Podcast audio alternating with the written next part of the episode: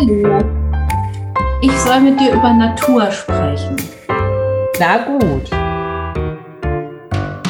Der große Adventskalender-Podcast.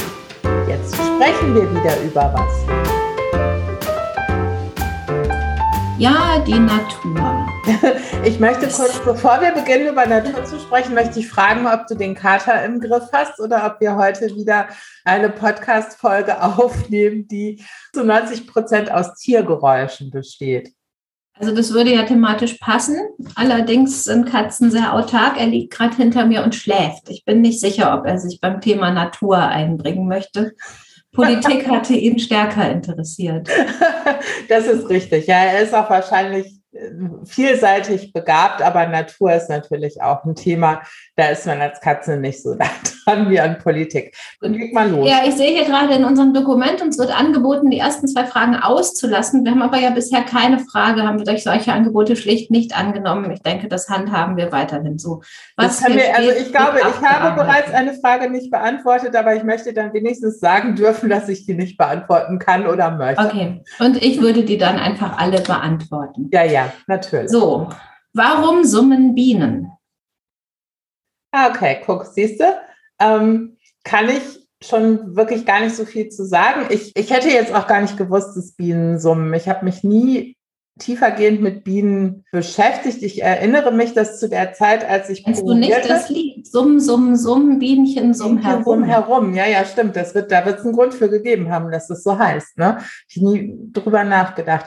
Ich kann was über Bienen sagen, aber auch nicht wirklich, weil mir etwa 98 Prozent der Fakten fehlen. Ich erinnere mich nur daran, dass ich, als ich promoviert habe, hatte ich eine Gruppe von Kollegen, die auch promovierten. Und Kolleginnen sicher auch. Äh, das muss ich kurz überlegen. Ja, Kolleginnen auch tatsächlich. Also es waren deutlich mehr Kollegen, aber es waren auch Kolleginnen, also es waren KollegInnen. Und äh, die waren Chomskyaner und haben also in, im Rahmen der generativen Grammatik geforscht. Und ich erinnere mich, dass zu, den, zu der Zeit, also vor 140 Jahren, damals ähm, man sehr viel über Bienen sprach. Und das war interessant. Ich habe aber dadurch, dass ich ja keine Chomskyanerin bin, habe ich nie über Bienen sprechen müssen. Ich habe nur das, was ich mir gemerkt habe, war, dass eine, eine Kompetenz von Menschen, die menschliche Sprache von anderen Kommunikationsformen anderer Spezies unterscheidet. Zum Beispiel von den Bienen zum Beispiel von den Bienen, aber da, nein, das von den Bienen ja dann nicht. Also das war ja der große. Ja, ich möchte immer ein bisschen den Bezug zum Thema wiederherstellen, aber von den Bienen gerade nicht. Okay, da haben wir den. Naja, also vielleicht, Vielleicht lässt du mich aussprechen und ich stelle den Bezug zum Thema her, aber wir können das, also wir können es sehr flexibel halten. Meine Konzentrationsspanne ist ja? ja nicht so lang, deshalb müssen wir da immer kurz wieder verknüpfen. Ich versuche einfach sehr, sehr schnell zu sprechen, jetzt damit du mich nicht unterbrechen kannst. Also jedenfalls war ein Grundgedanke oder ist ein Grundgedanke auch sicherlich der generativen Grammatik, dass ein stimmendes Kriterium oder ein definierendes Kriterium menschlicher Sprache ist, die sie unterscheidet von anderen Kommunikationsformen anderer Spezies, die Rekursion ist. Und man ist jahrzehntelang davon ausgegangen, dass nur menschliche Sprache rekursive Strukturen anbietet. Und dann hat man. Könntest du kurz erklären, was rekursive Strukturen sind? Rekursion ist ich möchte, das habe ich aber schon tausendmal verlinkt in meinem Blog. Ich glaube, alle Menschen, die mich länger lesen, wissen das. Ich möchte die Hasselhoff Recursion verlinken. Damit habe ich es an der Uni immer den Studis erklärt. So, was genau das rekursive Element im Bienentanz ist, das können Sie ja alle selber rausfinden. Da braucht man mich ja nicht für. So, aber das, das beantwortet schön. nicht die Frage. Darf ich jetzt was sagen? Ich beantworte die Frage nämlich und ich möchte aber eigentlich möchte ich zwei Sachen sagen. Die erste Sache ist, egal welches Thema uns anerboten wird, du wirst es immer schaffen, über Linguistik zu sprechen. Also die zweite Sache ist, dass Bienen, also ich, ich bin ja so eine Ansammlung nutzlosen Wissens. Also Bienen summen natürlich nicht so ihr Bienenliedchen. Das machen die so nicht. Das, was wir als Summen wahrnehmen, ist der Flügelschlag. Ja, ja, okay. Das ist das Bzzz. Ja. Das ist, ist so. Hätte man sicherlich auch googeln können. Ich glaube, das wissen Personen außer mir auch. Aber da wir ja ein breites Publikum bedienen, dachte ich, ich gebe noch die niedrigschwelligere Antwort. Naja, aber es war ja vor allem die einzig richtige Antwort, weil meine Antwort ja nur war, eventuell tanzen Bienen rekursiv und da kann ja kein Mensch was mit anfangen. Ja, vielleicht summen sie dabei das Bienenlied, was weiß man. Für uns unhörbar in Ultraschall. Gut, dann frage ich dich die nächste Sache, nachdem ich die erste schon so schlecht beantwortet habe. Zu der zweiten sehe ich nämlich gerade, also dass äh, ich da auch wirklich gar nichts zu sagen könnte, nämlich wieso ist Wasser nass? Oh, da kann ich auch ganz viel zu sagen. Also das ist ja zuerst mal auch falsch formuliert. Wasser empfinden wir ja nur im flüssigen Zustand als nass. Ne? Chapeau. Erster Punkt. Und da habe ich es auch gleich gesagt, dass wir das nur als nass empfinden ich nehme an, das liegt daran, ähm, ja, ich bin ja jetzt keine Chemikerin, da kenne ich mich echt nicht gut aus. Aber äh, nasses Wasser, also flüssiges Wasser, hat ja so eine gewisse Konsistenz, also wahrscheinlich eine Molekülstruktur, würde ich jetzt mal vermuten, heißt das hm. in Wirklichkeit. Und das ist dann auf unserer Haut, sonst könnten wir es ja nicht empfinden. Und dann ist Verdunstung und würde ich mal sagen, das ergibt das Nassheitsgefühl. Weil andere Flüssigkeiten überlege ich jetzt gerade, also Milch, wenn ich mich mit Milch beschütte, würde ich auch denken, ich bin nass. Wenn ich mich aber zum Beispiel schon mit Öl beschütte, würde ich nicht sagen, ich bin nass, sondern ich bin klebrig. Also es scheint eine gewisse Struktur vorherrschen zu müssen, damit man das als nass empfindet. Eine sagen wir einfach mal Molekülstruktur. Das können bestimmt andere Personen kompetenter beantworten, aber die nehmen halt hier jetzt gerade nicht teil. Es dürfen sich alle aufgefordert werden, einen Gegenpodcast zu machen. genau, ein Richtigstellungspodcast. Genau. Das fände ich gut. Da würde auch viel Druck von uns abfallen, wenn einfach immer Auf jeden Fall. Rede wäre. Also das wäre. So, ich glaube, jetzt sind wir mit den Wissensfragen aber auch erstmal durch. Ich wollte noch eben kurz damit, ähm, damit ja. glänzen, dass ich das Wort Viskosität benutze, weil du bei Öl gesprochen hast, aber viel mehr kann ich ähnlich wie bei den Bienen auch da wieder nicht sagen, weil der Chemieleistungskurs auch wirklich echt viele Jahre her ist. Lass uns die nächste Frage nehmen. Bist du gerne in der Natur? Es ist ja eine Meinungsfrage. Meinung haben wir ja immer. Ich sage da mal, kommt drauf an. Ja. Ich hab, habe oft das Naturerlebnis in meinem Kopf, erscheint es mir reizvoller, als es dann in Wirklichkeit ist. Beispiel im Kornfeld schlafen. Oh. Klingt super romantisch, habe ich mal gemacht. Es war grauenhaft. Es war grauenhaft. Oder auf einem Heuboden schlafen. Gut, das ist ja schon kaum noch Natur. Aber all, all diese Dinge, man denkt dann, oh, ich sitze mit einem Getränk schön, dann im Sommer draußen und dann erst kriegt man Sonnenbrand und dann fliegt ein Insekt in das Getränk. Also ich bin auch ganz gern drin. Ja, ich möchte nicht zu konkret werden, weil dieser Podcast ja keiner freiwilligen Selbstkontrolle, Einordnung unterliegt. Ich kann aber sagen, dass ich das teile, dass Outdoor-Aktivitäten in Kornblumenfeldern nicht immer so schön sind, wie man sie sich vorher vorgestellt hat. Und das liegt häufig an Insekten. So, ja. haben wir das auch besprochen. Viele Dinge sind so und es liegt häufig an Insekten. Vielleicht müsste das mal erforscht werden. Mhm. Auch dieses Bild, ich erinnere mich, als ich so Teenager war, dann hat man ja auch manchmal Weltschmerz und denkt sich, ach, ich kann nachts am offenen Fenster mit einer Kerze sitzen und ins Dunkle schauen. Und das ist dann ein gewisses Gefühl, aber auch nur, bis die erste Motte reinfliegt. Ja, also, ja, ja. Das genau. ist die Insekten. Das ist ein Thema, das man vielleicht mal separat beleuchten sollte. Ich möchte der romantischen Vorstellung von Zweisamkeit in Kornblumenfeldern möchte ich noch am Strand hinzufügen. Auch schlecht. So. Ah, auch schlimm. Auch schlimm. also, es hat alles seine Vor- und Nachteile. Bäume umarmen, ja oder nein? Nein. Sehe ich jetzt Lass keine. Lass mal ausprobieren. Nein, aber ich möchte auch, also ich habe in, im Rahmen des, äh, des gerade beendeten Wahlkampfs so viele Bilder von Markus Söder mit um, der Bäume umarmt gesehen, dass ich das auch nur noch mit kognitiver Dissoziation verbinde und deshalb, also für mich sehe ich das nicht. Ich umarme keine Bäume. Ich umarme grundsätzlich sehr selektiv insgesamt. Das ist so gut für mich, dass ich echt Bilder nicht kann. Das ist mir alles erspart geblieben mit Markus Söder und den Bäumen. Ich habe schon meinen Baum umarmt, weil ich ähm, davon ja viel gehört hatte und ich probiere ja alles immer gerne mal aus. und dann habe ich das gemacht und habe aber nichts dabei empfunden. Und dann habe ich das nicht nochmal gemacht. Nö, dann muss man das auch nicht nochmal machen. Nee, aber ich habe es ausprobiert. Es hätte ja sein können. Es hätte sein können, es war nicht so. Ich frage dich die nächste Frage, ich weiß, was die Antwort ist. Stehen eure Insektenhotels auch leer? Ich habe kein Insektenhotel. Ja, ich habe sehr viele Insektenhotels, die ausnahmslos alle leer stehen. Das ist so. Also ich habe diverse Insektenhotels. Ich habe neulich noch, also zu Beginn, glaube ich, also dieses Jahr im Frühling habe ich noch so ein, ein Marienkäferhotel gekauft.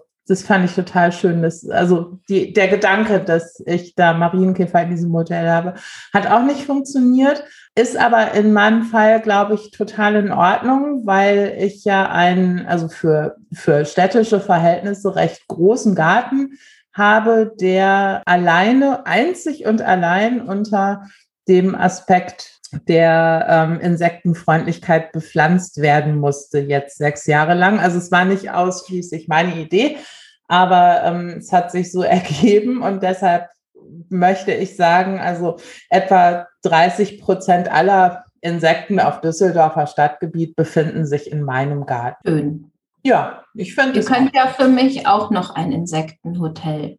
Also nicht, indem ich, ich bin ja kein Insekt.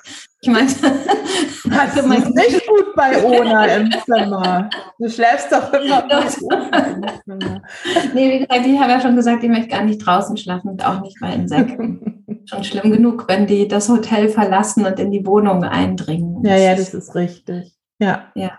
Lieber Berge oder lieber Meer? Nur Meer. Hm. Also wirklich nur Meer und da habe ich auch zwei verschiedene, also ich habe zwei verschiedene Sorten Meer mit sehr unterschiedlichen Beziehungen. Die eine Sorte Meer ist die, die eigentlich einen großen Teil meines Lebens geprägt hat, weil ich nämlich zum Beispiel dort gewohnt habe und das ist die wirklich hässliche, braune und ungemütliche Nordsee, die ich aber total toll finde. Ich glaube, wir hatten diese Folge, wo wir uns äh, gegenseitig fragen mussten, ob wir gerne in den Wind schreien. Also ich bin genau. wirklich sehr gerne am Strand, wenn es grau ist und ein bisschen regnet und kalt ist und sehr viel Wind ist und immens hohe Wellen. Und es ist einfach, alle Leute möchten da nicht sein. Dann ist nämlich auch niemand da und dann bin ich da sehr gerne. Ich habe das über viele Jahre so gehandhabt. Das ist das eine Meer und das andere Meer ist, ähm, das kam aber in den letzten Jahren so sukzessive, weil ich früher nicht viel privat gereist bin. Ich schwimme ja sehr gerne und ähm, habe für mich doch im hohen Alter entdeckt, dass wenn man in südliche Regionen fährt, also jetzt also nach Italien oder Spanien oder, oder Südfrankreich oder so, dass man da natürlich dann sehr viel schöner schwimmen kann als an der Nordsee. Und deshalb ist eigentlich mein Wunsch, dass ich einmal im Jahr irgendwie weiß ich nicht. Also wir sind sehr häufig mit dem Auto an die Costa Brava gefahren oder jetzt dieses Jahr war ich einmal auf Kos und einmal in Italien zum Schwimmen, wobei ich in Italien gar nicht geschwommen bin, fällt mir gerade ein. Aber ich mag auch anderes Meer. Also ich mag jede Sorte von Meer und ich mag keine Berge. Ich verabscheue Berge. Ich möchte niemals in die Berge fahren. Nie. Ich mag beides. Ever. Also ich mag das Meer, um da drin zu schwimmen. Wenn ich nicht im Meer schwimmen kann, dann brauche ich es auch nicht an sich so. Ähm, Berge schaue ich gerne an, hochlaufen möchte ich nicht. Mit einer Seilbahn hochfahren mache ich gern und gucke dann runter und dann fahre ich wieder runter. Hast du mal ein faszinierendes Naturschauspiel erlebt? Also ich habe schon ein paar Naturschauspiele erlebt, zum Beispiel ähm, Sonnenfinsternis, Mondfinsternis, Perseiden und solche Dinge. Die sind dann alle immer nicht so faszinierend, wie die am Bildschirm aussehen. Mhm. Also ja, ist schön. Und man denkt sich dann, ja, da war ich jetzt auch dabei, aber so ganz gepackt hat es mich nicht bisher. Ja, geht mir ähnlich. Und bei mir geht es sogar so weit, dass ich an, ich sag mal, planbaren Naturschauspielen eigentlich, seit ich ein Kind bin, nie mehr teilgenommen habe. Also ich erinnere mich an eine Bassen Sonnenfinsternis, wo man sich irgendwie, als ich noch zu Hause bei meinen Eltern wohnte, da musste man sich so, so Brillen kaufen und so, mhm. weil sonst die Hornhaut weggebrutzelt wurde. Das war irgendwie die Theorie. Und ähm, dann war es leider, also man wohnte halt ja irgendwie hier im Rheinland und dann hat man ja sowieso nichts gesehen wegen der Wolken. Und das, also, das fand ich immer alles irgendwie unspektakulär. deshalb, ich glaube, ein echtes Naturschauspiel im klassischen Sinne habe ich nicht gesehen, aber ich habe durchaus, also gerade in, in Kalifornien zum Beispiel, habe ich durchaus Naturumgebungen gesehen, die mir wirklich die Sprache verschlagen haben. Welches Naturschauspiel möchtest du denn noch erleben, um mal die nächste Frage aufzugreifen? Ja, weiß ich jetzt halt nicht. Man lässt sich überraschen. Man lässt sich überraschen. Ja, es gibt bestimmt auch ganz faszinierende, die man nicht erleben möchte, selbst ein Tsunami Ja, zum Beispiel. Ja, ja, das ist Solche Sachen, ähm, vielleicht Nordlicht. Ja, Ja, ja, das kann sein. okay. Ah, wir kehren zu den Wissensfragen zurück. sehr gut. Sind Viren Lebewesen? Nein. Warum? Ah, das.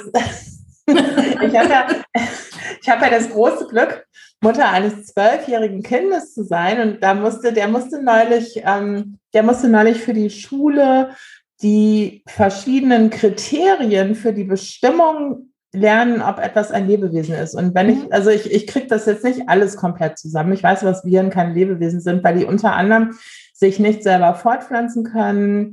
Sie haben keine Zellteilung und sie können nicht, sie können noch irgendwas nicht. Aber äh, allein schon, also sie haben keine, äh, also sie haben, sie sind nicht reizbar. Also man kann nichts tun, um ein Virus mit irgendwas zu beeindrucken. Es kann sich nicht selber fortpflanzen ohne einen Wirt und es hat keine Zellteilung und damit ist es kein Lebewesen. Also es, ich weiß nicht, ne? es gab diese Reihe von Kriterien, Ja. die dazu führen, ein, als Lese Lebewesen einkategorisiert zu werden und da gehören Viren nicht zu.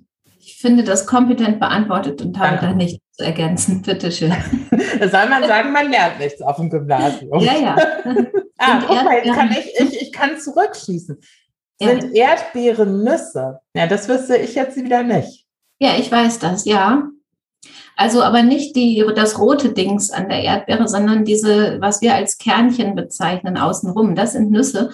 Und die Erdbeere ist eine Scheinfrucht. Ah, okay, also die ist quasi Es nur so ein geht Träger. nicht um das rote Ding, das wir immer im Kopf haben. Genau, die ist nur so eine Ja, Trägersubstanz. für Nüsse. Trägersubstanz für die Nüsschen. Ja, das ist doch schön. Genau. Guck mal, so habe ich es nie gesehen. Ich habe Erdbeeren im Garten gepflanzt. Die sind jetzt, gehen jetzt ins dritte Jahr und danach sind sie wahrscheinlich nicht mehr so gut.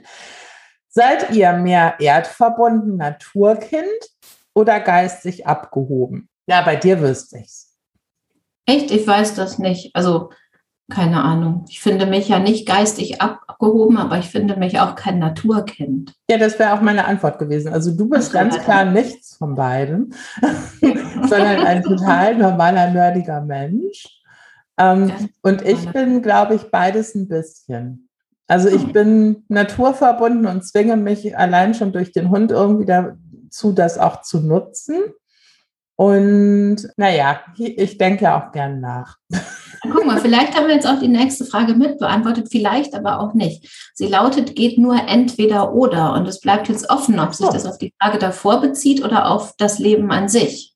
Nee, ich glaube, das wird sich ja dann auf die Frage davor beziehen und dann haben wir das ja, dann haben wir ja hier alle, alle möglichen Lesarten haben wir ja vordiktiert. Also es geht Ja. sogar auch weder noch, das wärst du, und es geht beides ein bisschen, das bin ich. Also von daher, es ist alles möglich. Es ist ein, eine Kategorisierung, die, Die Welt ist weit offen für alle Spielarten. Genau. Das ist schön. Ja, so haben wir es am liebsten. Käme ein Leben auf dem Land für dich in Frage? Also ich würde lieber auf dem Land leben als gar nicht leben, sage ich jetzt mal so diplomatisch, wie es in mir liegt.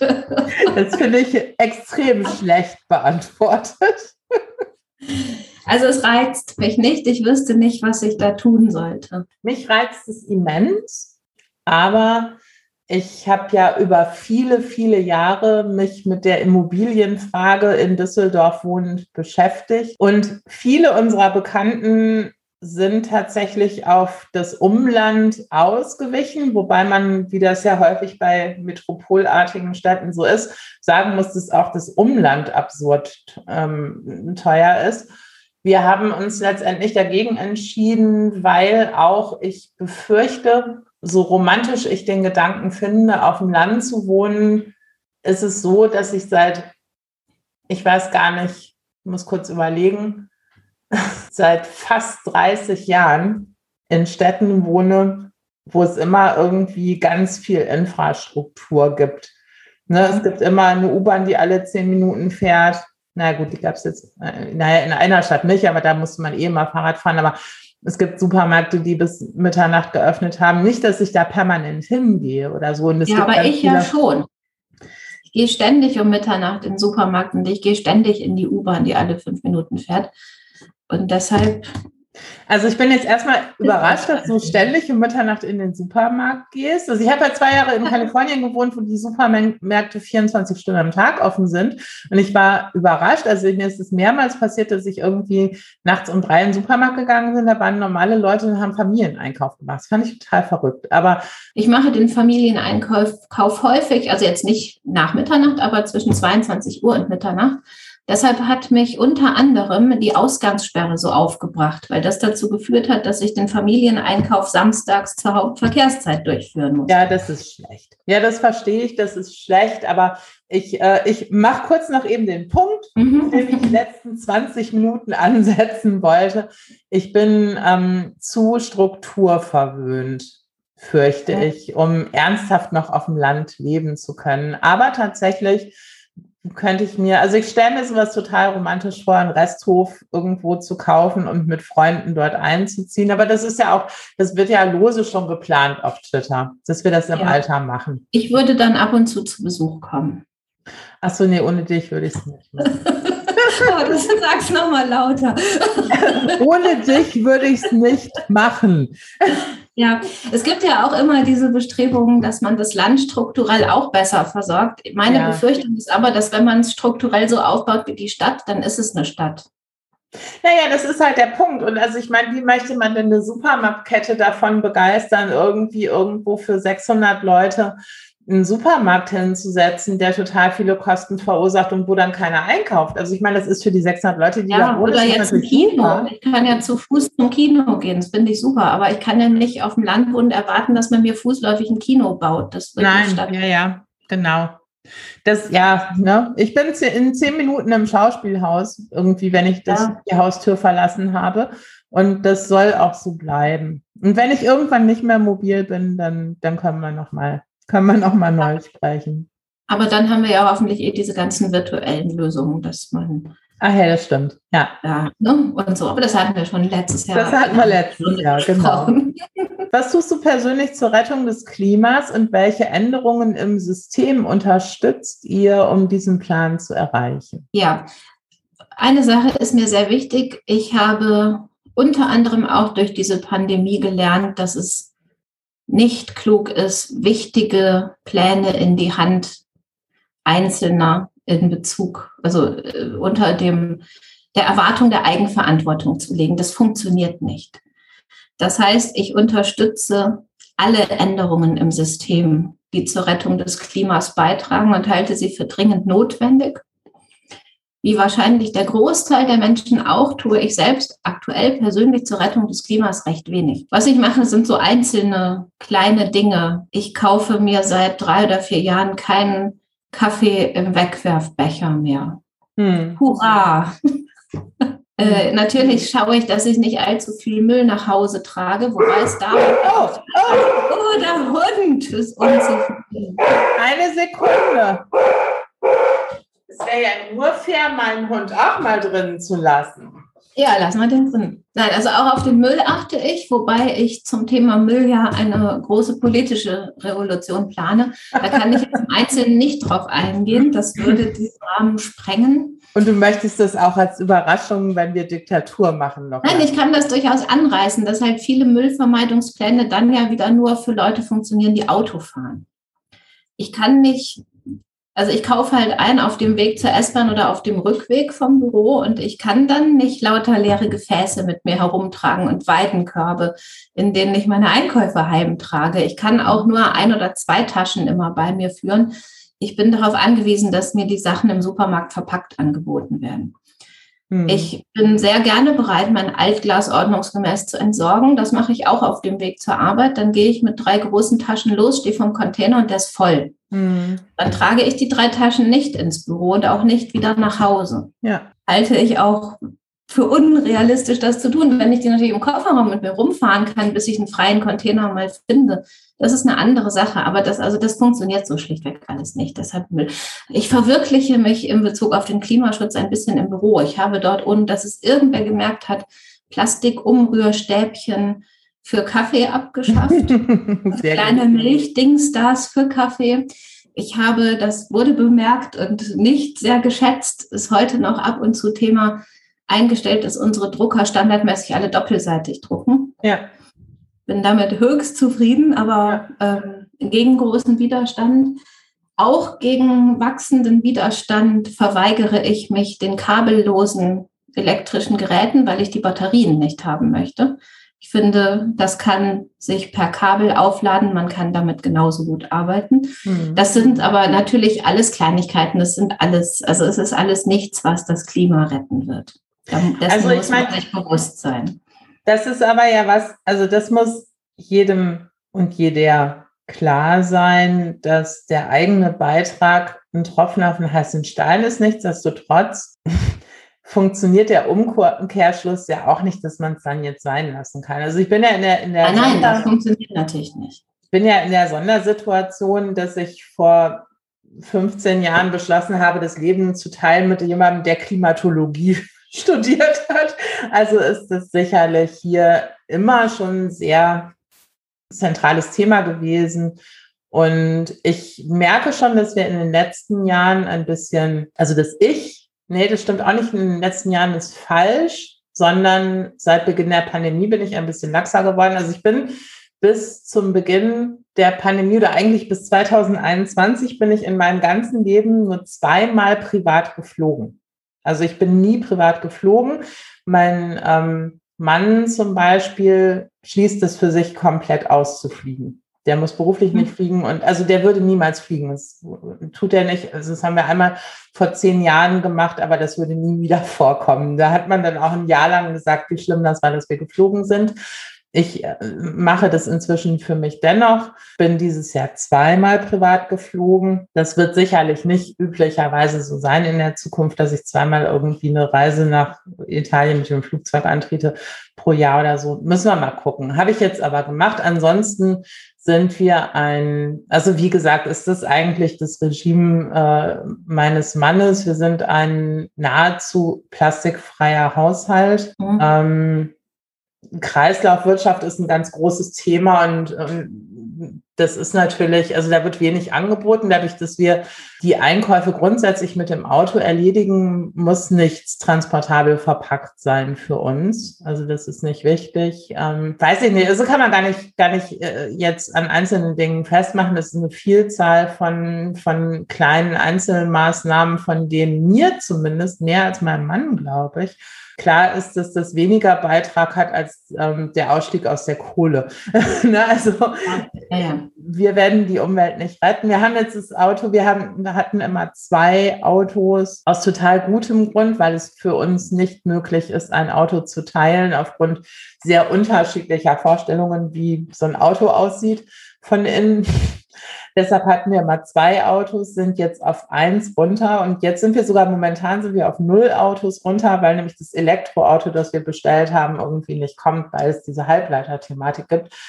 Ähm, jetzt kommt irgendwie noch Solar aufs Dach und so und es ist alles, also man bemüht sich sehr. Auf der anderen Seite ist natürlich, ich sag's mal so, ich bin total bereit, also über alle Maßen bereit, persönlich die Investition in ein Elektroauto zu tätigen und das alles zu machen und mir Solarpaneele aufs Dach zu machen. Ich bin ein kleines bisschen beleidigt darüber, dass im Gegenzug aber so eine Ampelregierung nicht auch mal sagen kann, gut, dann machen wir jetzt Tempolimit 130 auf der Autobahn. Also das hätte, weil das unterm Strich ja deutlich mehr gebracht hätte als mein doofes ja. Auto, das ich dann abgeschafft habe. Und da hätte ich mich jetzt mehr darüber gefreut. Ansonsten, lange Rede, kurzer Sinn, dieser Haushalt zumindest in Gänze versucht, ähm, an sehr vielen Stellschrauben zu drehen. Und mit Beginn der Pandemie hat sich das auf meiner Seite ein kleines bisschen gelockert, weil ich, wie gesagt, jetzt zweimal geflogen bin und mhm. auch plane tatsächlich in Zukunft zu fliegen. Was Aber ich noch mache, das fällt mir jetzt international ein, und ja, einmal im Jahr höchstens. So, Entschuldigung.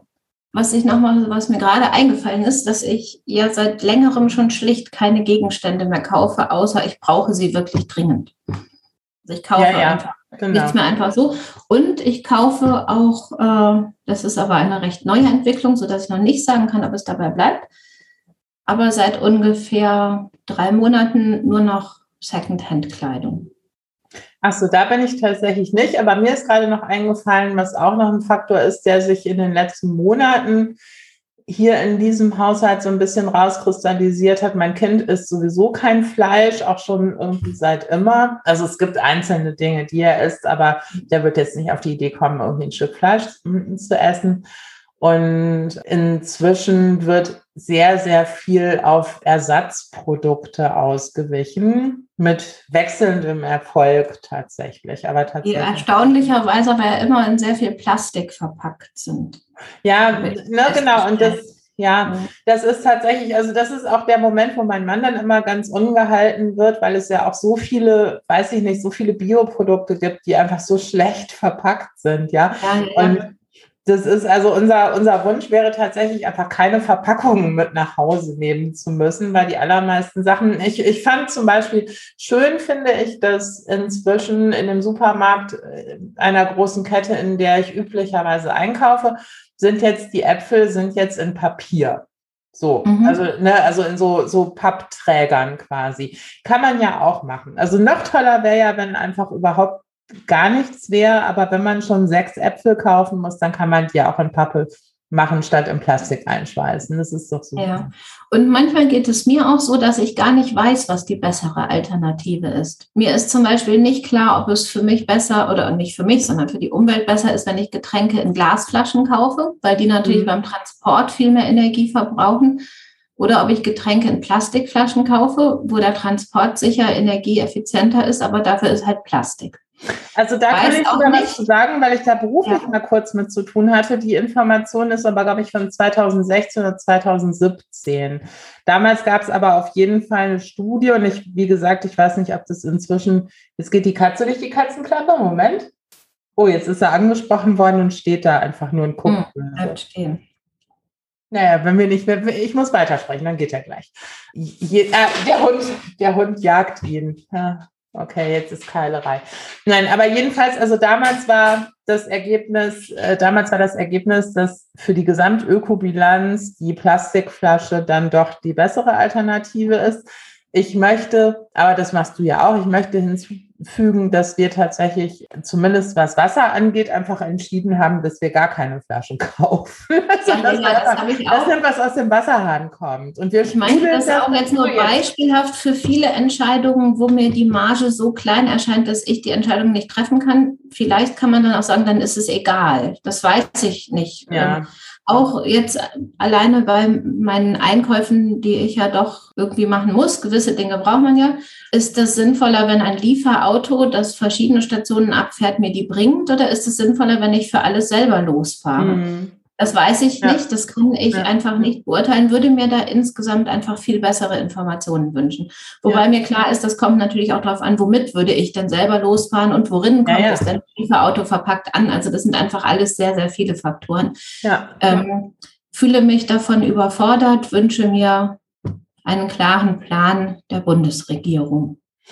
Okay, ja, dann wünsche ich viel Erfolg beim Warten. Dankeschön. Möchte ich sagen. Ähm, Lass uns dann, aber warte, nein, ich möchte eine eigene Frage erfinden. Ich ja, glaube, wir dürfen auch eigene Fragen erfinden. Frage. Ich erfinde kurz eine Frage, nämlich, wenn du wählen musst, lieber regional oder lieber bio? Wenn ich wählen muss? Also wenn du im Supermarkt stehst und du hast einen Bio-Apfel aus Neuseeland oder einen aus dem alten Land, welcher ist es? Also da würde ich rein geschmacklich einfach den regionalen wählen. Okay, aber du würdest den regionalen wählen, aber nicht aus irgendwelchen theoretischen Überlegungen in der Gesamtökobilanz. Nee, weil ich die auch wieder nicht treffen könnte, diese Abwägung. Ich wüsste nicht, was besser ist. Aber mir würde einleuchten, dass der, der regional ist, noch kürzer unterwegs war und deshalb wahrscheinlich mir besser schmecken wird. Ah, okay. Wie sind wir da jetzt hingekommen? Wir sollten über Natur sprechen. Was wir zur Rettung des Klimas tun, war die Frage. Ah, ja, Aber jetzt geht es hier nur um dich. Von mir möchte da keiner was ah, zu wissen. Keine, auch nicht. Wie wichtig ist für dich der Garten? Arbeit oder Erholung? In Reih und Glied oder Wild? Blumen oder Gemüse? Vielleicht während du sprichst, hole ich nur was zu trinken. Achso, nee, das geht ganz schnell. Also mein Garten ist mir insofern extrem wichtig, dass ich nicht ohne Garten leben könnte. Ich möchte aber seit geraumen Jahren, also ich möchte sagen, es gab doch mal ein kleines Revival zu Beginn des ersten Lockdowns, aber ansonsten möchte ich eigentlich nicht von Gartenarbeit belästigt werden. Das muss natürlich irgendwie stattfinden. Ich bin da selten Teil von. Also mhm. deshalb, also ich, der Garten ist Erholung einfach durch Präsenz. Ich sitze auch. Also für dich wäre das Optimum Garten mit GärtnerInnen. Ja, zum Beispiel. Also das wäre genau, aber so ähnlich habe ich mir das hier zu Hause arrangiert. Also sehr schön. genau. Und, und ich muss auch tatsächlich, um mich zu erholen, noch nicht mal im Garten sitzen. Also ich kann zum Beispiel wie jetzt gerade, ich kann ganz hervorragend, ich habe so eine Theke gebaut in der Küche. Ich sitze jetzt an der Theke und jetzt ist es natürlich dunkel, da kann ich nicht gut in den Garten gucken, aber sonst gucke ich den ganzen Tag in den Garten und ich weiß, ich könnte jetzt zu jedem Zeitpunkt da rausgehen und dann wäre ich da. Und das zweite ist, dass, ähm, oder das zweite wichtige, der zweite wichtige Vorteil des Gartens ist, dass mein Hund so, ja, festhalten, diesen Garten benutzt, um dort Pipi zu machen morgens. Also niemand muss hier um sieben Uhr mit dem Hund rausgehen. Der Hund geht einfach um sieben Uhr alleine selbstständig in den Garten, macht Pipi und geht wieder schlafen. Und das ähm, finde ich sehr so geht, so geht mir das mit der Straße. Also jetzt nicht mit dem Pipi machen, aber ich gucke raus und sehe die Straßen, denke, ich könnte jederzeit da rausgehen. ja, ja, aber das ist so. Ne? Man, ich ja. hatte auch irgendwie früher im Studium und so, ich habe immer mich sehr gefreut, wenn ich eine Wohnung mit Balkon hatte oder mit irgendeiner Form von draußen und fand das super, weil ja zu jedem Zeitpunkt man die Möglichkeit hätte, auf dem Balkon zu sein. Ich war noch nie auf dem Balkon, glaube ich. Also ich kann mich nicht erinnern, dass ich jemals auch nur eine Sekunde auf dem Balkon gesessen hätte, aber ich fand es immer schön, die, die theoretische Möglichkeit ja. zu haben. Ich glaube, die nächste Frage geht auch eher an dich. Löst Waldbaden Probleme?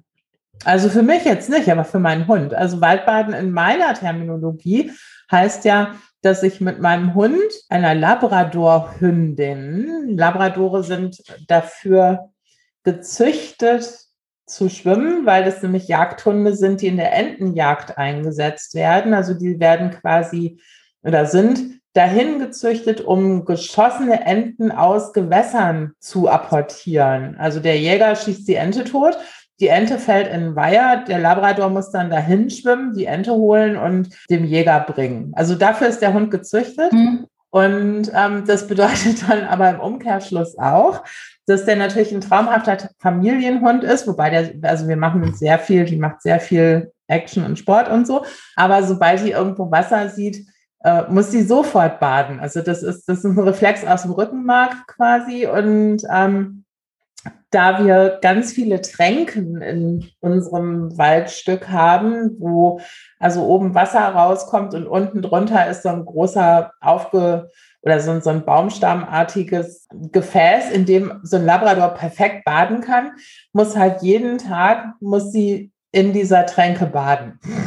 Wir baden auch ganz häufig in anderen echten Gewässern, weil das ihr größter, ihr größter Wunsch ist, ganz viel zu baden. Aber wenn sie einfach mal eben in den Wald geht mittags, dann muss sie in der Tränke baden. Und deshalb habe ich irgendwann, also weil Waldbaden, das sind ja diese Leute, die auch Bäume umarmen, da gehören wir nicht zu. Aber für meinen Hund, lange Rede, kurzer Sinn, für meinen Hund löst Waldbaden Probleme. Nämlich das Problem, dass man heute noch nicht gebadet hat und es ist ein Hund, der jeden einzelnen Tag baden möchte. Und das können wir dann mit Waldbaden. Okay, also wir können jetzt, nachdem du das erklärt hast, nachdem du äh, ja, wir können jetzt davon ausgehen, dass deine Twitter-Followerschaft, die dann von dir das Waldbaden adaptiert hat, sich eigentlich in eine Tränke setzen müsste. Um ja, die müssten sich alle, also wenn sie, wenn sie Waldbaden so benutzen wollen würden, wie ich es benutze, dann müssten sie sich alle in eine Tränke setzen. Ja, das stimmt. Ich denke, wir gehen zur nächsten Frage über. Machen wir das. Wie lange würdest du alleine in der Natur ohne Zugang zur Zivilisation überleben? Welche Fähigkeiten würden dir dabei helfen? Es kommt ja auf die Art der Natur an. Im Garten Eden sehe ich keine Probleme. In der Arktis oder auch Antarktis sieht es schlecht aus. Ich weiß nicht, ob die im Garten Eden jede nehmen. Meinst du, du würdest da reinkommen? Ja. Ah ja, okay. Na gut.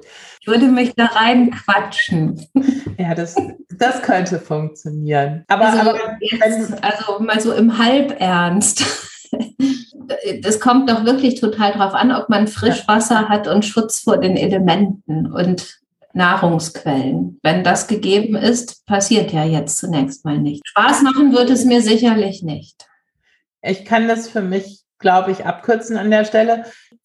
Heute würde ich sagen, ohne Zugang zur Zivilisation in der Natur, also selbst hier 100 Meter weiter mitten im Wald, ich glaube keine drei Stunden. Also, also ich möchte dann noch nicht mal da auf dem Boden schlafen oder so. Das, genau, also ich würde einfach, ich weiß nicht, was ich machen würde. Ich will gar nicht campen. Da möchte ich auch nicht ohne Zugang nee. zur Zivilisation sein. Für mich wäre das auch nichts. Ich habe auch, glaube ich, ich glaube nicht, dass ich über Fähigkeiten verfüge, die mir helfen würden im Wald. Ich kann Feuer machen, aber... Ich kann noch nicht mal Feuer machen. Und das ja. ist für jemanden, der 20 Jahre geraucht hat, echt ein trauriger Satz irgendwie. Aber nee, kann ich. Naja. Ja. Raus in die Natur. Hm. Würdest du gerne mal eine größere Wanderung machen? Ich glaube, mit größere ist mehrtägig gemeint. Ja, äh, ja, möchte ich. Ist auch tatsächlich geplant. Muss aber erst, also muss ich wirklich das Sprunggelenk besser in den Griff kriegen. Oder was heißt geplant? Übernachtest du dann? Ja, das, Im Kornblumenfeld? Äh, nein, das können wir ja ausschließen. Wobei, wenn man angezogen ist, ist es, glaube ich, nicht ganz so furchtbar. Ich habe ein Buch gelesen vor ein paar Jahren. Das heißt Urlaub mit Esel. Und in diesem Buch ist die Hauptfigur quasi von der Frau, von seiner Ehefrau zu einer Eselwanderung in die Uckermark geschickt worden. Und der mhm. muss dann also tagelang mit einem Esel durch die Uckermark wandern. Und das ist mein Urlaub. Ich möchte das machen. Ich möchte mit einem Esel durch die Uckermark wandern. Und wo und, hat er übernachtet? Ja, das ist tatsächlich, das sind halt so, so, so organisierte Touren und das ist im Prinzip sowas wie der Jakobsweg. Also du hast feste ah, okay. Dinge, wo das du einkehren musst. Mhm. Also du hast dann irgendwie, du kriegst dann morgens gesagt, so hier ist ihr Esel und ähm, jetzt laufen Sie bitte 15 Kilometer in diese Richtung und da können Sie dann schlafen. So, und dann läufst du dann am nächsten Tag wieder los. Also man muss sich das nicht selber organisieren und auch die Esel sind da versorgt und so. Aber das stelle ich mir ja als ehemaliges Pferdemädchen und aktuelles Hundemädchen stelle mir das ganz hervorragend vor. Also wenn ich dann noch mit meinem Hund mit, also wenn aber man reitet nicht auf dem Esel, ne? Man läuft nur mit. Nein, nein, man läuft, genau. Ja, ja. Der Esel trägt das Gepäck quasi und, und ansonsten entscheidet der quasi autark, wie sich das sonst weiter gestaltet, ob der mitläuft oder nicht. Also das entscheiden die alle selbst. Das finde ich super. Ich glaube, auch mit mir würde man mitlaufen. Vielleicht. Also als Esel, weiß ich nicht. Ich würde mit dir mitlaufen. Hast du eine größere, möchtest du eine größere Wanderung machen? Also das mit diesem Esel, das erscheint mir ganz attraktiv. Ja, das ist gut, ne? Wollen wir das zusammen ja. machen? Komm. Also ich, ja. ich bewege ja, mich ja gern zu Fuß. Nee, ich bewege mich ja gern zu Fuß, aber halt nur mit Ziel. Was bei einer, so einer Wanderung ist das ja gegeben, bei einem Spaziergang ja eher nicht. Da läuft man ja meistens von zu Hause nach, nach Hause, aber irgendwie woanders vorbei. Das finde ich unattraktiv. Ich wollte ähm, früher gerne mal den West Highland Way gehen oder teilweise gehen, weil das schon irgendwie recht lange dauert. Aber ja, ich kann mir das vorstellen. Mit Übernachtung in einem richtigen Bett in einem abgeschlossenen Raum. Ja. Dann müssen wir das Nicht jetzt einfach mal ins Auge fassen. sondern mit Dach und Wänden und Tür. Ich, ich halte das für sehr wichtig, dass wir das ins Auge fassen, weil wir ja vielleicht einfach jetzt jedes Jahr im Rahmen dieses Podcasts uns eine gemeinsame Reise überlegen. Ohne und die wir dann immer nicht vornehmen, weil Pandemie ist. Genau, und äh, wollte ich gerade sagen, und irgendwann, 2029, ist die Pandemie vorbei und dann werden wir beide einfach über Monate einfach nur verreisen. Ja. Dann mache ich so ein Sabbatical und wir arbeiten die Reisen ab. Genau, ja. ja. Gut. Du kannst dir eine Naturdokumentation, Fernsehen, Podcast zum Einschlafen aussuchen. Was wählst du? Nichts. Ja, und ich möchte hier jetzt ein ganz anderes Thema adressieren. Ich fühle mich durch viele dieser Fragen als Person nicht angenommen. Ja, aber darf ich kurz erinnern, dass wir über Lakritze gesprochen haben und ich ja einfach gar keine esse und ich trotzdem. Das ist aber nicht so ausreichend bereits behandelt worden wie die Tatsache, dass ich weder Fernsehen schaue noch Podcasts höre. Insofern kann man mir jede beliebige Naturdokumentation anreichen und ich werde noch bevor der Vorspann um ist eingeschlafen sein. Ich war mal Abonnentin von National Geographic. Ah ja, guck, siehst du, ich war noch bei Brems Tierleben. Aber ja, guck, dann haben wir doch für dich auch was gefunden, dass du dich als Person in, im Rahmen dieser Folge auch ja. angenommen fühlen kannst. Danke, jetzt ist auch schon wieder gut. Das ist gut, weil jetzt kommt nämlich ähm, die nächste Frage und also die nächste und letzte Frage und die geht ja wirklich sehr schnell. Die Frage lautet nämlich, ob wir gemeinsame Naturerlebnisse haben. Und ich kann sagen, also haben wir schon jetzt eins geplant mit den Eseln. Wir waren irgendwann mal so etwas auswärts im Grünen und da, da war deine Schwester auch, das weiß ich noch. Da saß ich nämlich mit deiner Schwester an einem Tisch und das war irgendwo im Grünen. Wir waren in einem Ausflugslokal und das war unser Naturerlebnis. Ich erinnere mich, dass wir auch mal irgendwo ganz anders waren und dann von der Straße abbiegen wollten und da war, da ging die Straße aber gar nicht weiter und dann standen wir auf Gras. Also das war vielleicht ein vergleichbares Naturerlebnis. Das war tatsächlich sehr lustig. Ich erinnere mich, das Navi sagte nämlich, wir sollen rechts abbiegen und es war auf einer Landstraße und ich fuhr irgendwie 80 oder so und habe mich dann auf den Rechtsabbiegerstreifen eingeordnet, bin rechts abgebogen, aber man hat Man hatte nur schon mal den Streifen hingemacht und das Navi darüber informiert, aber die Straße gab es noch nicht. Das stimmt, dann standen wir ja. auf der Wiese. Und wenn es jetzt um Elemente geht, haben wir beide mal an einem Naturereignis nicht teilgenommen und haben aber mein Kind darin allein zurückgelassen, als nämlich das Haus gegenüber abgebrannt ist. Oh. Aber wie gesagt, da haben wir eigentlich gemeinsam nicht dran teilgenommen. Das, ich erinnere mich, das war damals als ich, als dein Kind sogar auch noch klein war und du mhm. und dein Mann zu spät von der Arbeit gekommen sind, um das Kind zu Hause zu betreuen und ich dann gesagt habe, ich komme dann früher aus dem Büro, dann bin ich ja mit ihr da.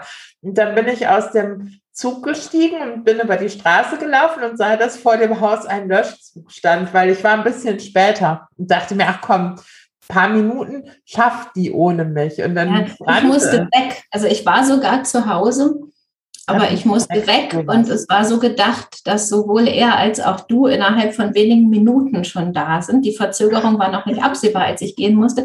Ich musste ja da schließt sich jetzt wieder der Kreis zu einem der Themen, die wir schon besprochen haben, zu einer Stadt-Elternbeiratssitzung. Also das war mein Ausflug in die Kommunalpolitik. Und da brannte das Haus gegenüber ab. Ähm, ich habe das Feuer sogar noch gemeldet, aber da war es noch nicht sichtbar. Da raucht man es nur und man hörte einen Rauchmelder. Und ich habe die Feuerwehr gerufen, bin dann gegangen, weil ich ja der Ansicht war, es ist ja gleich wer da.